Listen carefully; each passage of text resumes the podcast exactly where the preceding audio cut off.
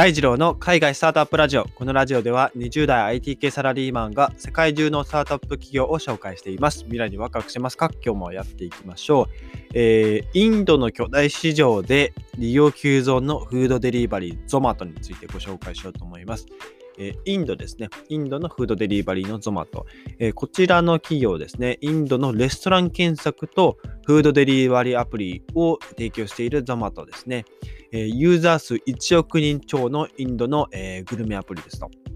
24カ国で今、利用、インド以外で24カ国で利用ができて、飲食店の検索だけでなくて、まあ、宅配サービスや無料のクーポンが利用できますということで、これ特徴的なのが、あの日本の食べログのような感じでですね、あの外国で美味しいお店を探すのにもとても便利なサイトになっているので、えー、日本でいう食べログと Uber を足して2で割ったような、えー、アプリですね。なので本当に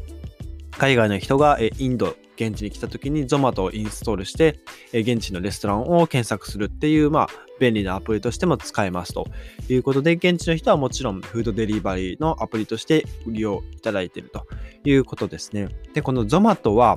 えっと、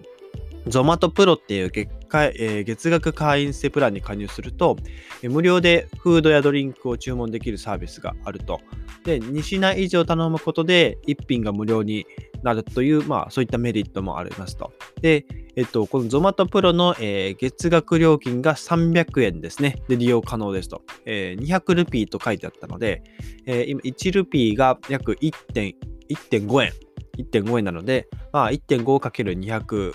倍ということで、えー、月額300円で利用可能という、まあ、ゾマトプロですね。なんか月額、えー、200円ってなるとなかなか、あの、日本ではあまり考えられないですけど、まあ、そういったインドの市場では、えー、利用できると。で、えー、ゾマトプロに登録するとさらにですね、追加の、えー、まあ、さっき言ったような、えー、フードのドリンクとか注文できる、えー、無料でですね、フードドリンク、えー、注文できることと、えー、プラス、まあ、追加でディスカウント、え、が受けられるというのと、あとは通常の配送よりもですね、20%配送が早くなるということで、まあ、優先的に、あの商品を届けてくれるようになったりもするらしいですと。うんで、えー、食事の利点は、えー、1回の注文で、えー、40%まで、えー、最大、えー、ディスカウントが受けられるそうですね。40%は結構でかいですね。というところで、えー、今更なんですが、インドはすごく巨大な市場ですと。えー、アメリカ、中国、インドですね。今、インドでいろいろ、その、いろんな企業、スタートアップが参入しようとしているえー、GAFA もですね、今頑張ってインドに参入したり、参入しなかったりとか、あの撤退したり、撤退しなかったりっていうのもありますけど、えー、インドですね、えー、人口がなんと13億人いるということで、日本の何倍だ？約10倍ですかね。10倍の人口がいるっていうところで、やっぱり人口が多い地域はやっぱり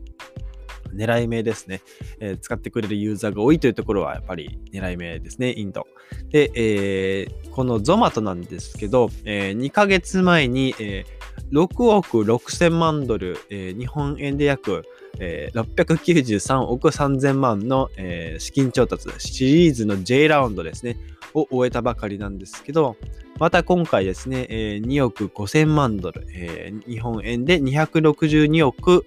6000万円の、えー、資金調達を行ったというところで、えー、めちゃめちゃ資金調達を行っていると、今の時価総額いくらやねんというところで、今、えー、企業価値がすでに5672億円になっているそうです。はい。で、2021年の、えー、前半に上場も、上場申請も予定していると、いうことで、まあそりゃそうですよね。まあこれぐらいの規模だと、まあ、上場してもおかしくないぞというところで、えー、ゾマトは、まあ、すでに2020年の初めにですね、ウーバーの、えー、インド国内のフードデリバリー事業を買収しているんですね。ウーバーもやっぱりそういった、えー、インドに進出しようとしたんですが、なかなか、えー、難しいという現状があって、えー、このインド国内ではですね、えー、フードデリバリーはゾマトと、もう一つ、スイッチっていうあの会社があって、ここは、えー、また他の投資ファンドが支援しているんですけど、ここの企業価値が、えー、36億ドル、えー、日本円で3781億円という会社で、えー、会社の規模としては、まあ、えー、ゾマトの方が一回り大きいという感じなんですけど、うん。このスイッチもなかなか、えー、大きな会社ですね、インド国内で、えー、競っているということで、2社合わせてですね、えー、44万人以上のデリバリーパートナーを、えー、用していると。44万人配達する人がいるって、おなんかすごく、あの、もう本当に人数はすごいですね。さすがインドって感じです。まあ、この数字はですね、インド国内の、郵便局の、えー、インディア、インディアポストよりですね、雇用している従業員数が多いということで、これだけ従業員を抱えている企業はないんじゃないでしょうかっていうところで、やっぱり、うん、マンパワーがまだまだ必要なところではあると思うんですが、結構人が、え多い企業になってますね。はい。で、えー、現地の、インドの現地のアナリストが、えー、書いたレポートによると、えー、インドのフードデリバリー市場ですね、2022年には、えー、市場規模が120億ドル、えー、日本円で約1兆円ですね、1兆円規模に急増すると言われていて、でこのうち約50%の市場を持つゾマトは、現在ですね、えー、まあ、そういったスイッチとかの企業の中で、えー、トップを、えー、リードを保っているということですね。うん、で、さらに、えっと、まあ、これは、こちらバンコブアメリカのアナリストが書いた記事によると、えっと、インドのいわゆるテイクレート、あの手数料ですね、販売の手数料ですね、は20%から25%という最高水準にあって、えー、消費者の人気も非常に高まっているということで、この市場はですね、今、ゾマトとスイッチが、えー、合計80%以上を占めるですね、まあ、いわゆる独占状態になっているということですね。まあ、これからインドの市場に他のフードデリバリーが、えー、なんて言うんでしょう。横入り入ってくるっていうのは、えー、かなり難しいんじゃないでしょうかっていう現状ですね。で、えー、どちらの会社もですね、えー、まあ、この2020年のコロナの影響を受けて、まあ、何百万、何百万人じゃないですね、何百人ものですね、人員をまあ削減したっていうところで、うん、なかなか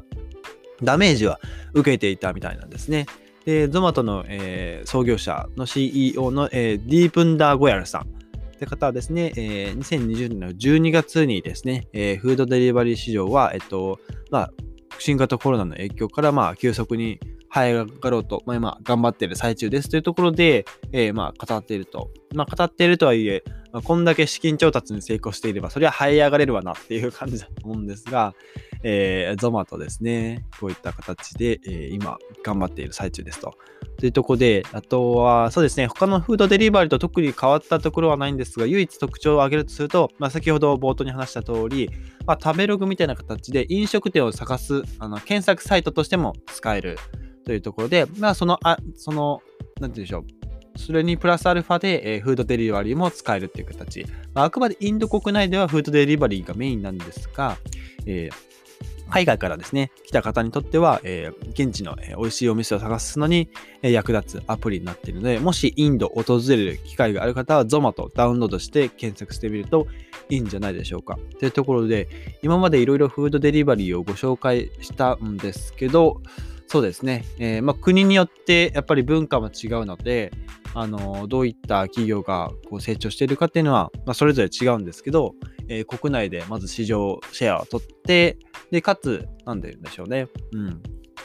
まあ、海外に進出するのか、え、国内でさらにシェアを広げるのかっていうところで、まあ、日本国内の、えー、オリジナルのフードデリバリーといえば、まあ、出前館なんですけど、実際日本国内で一番使われてるのって、やっぱり Uber ですよね。Uber がおそらく一番使われてるかと思うので、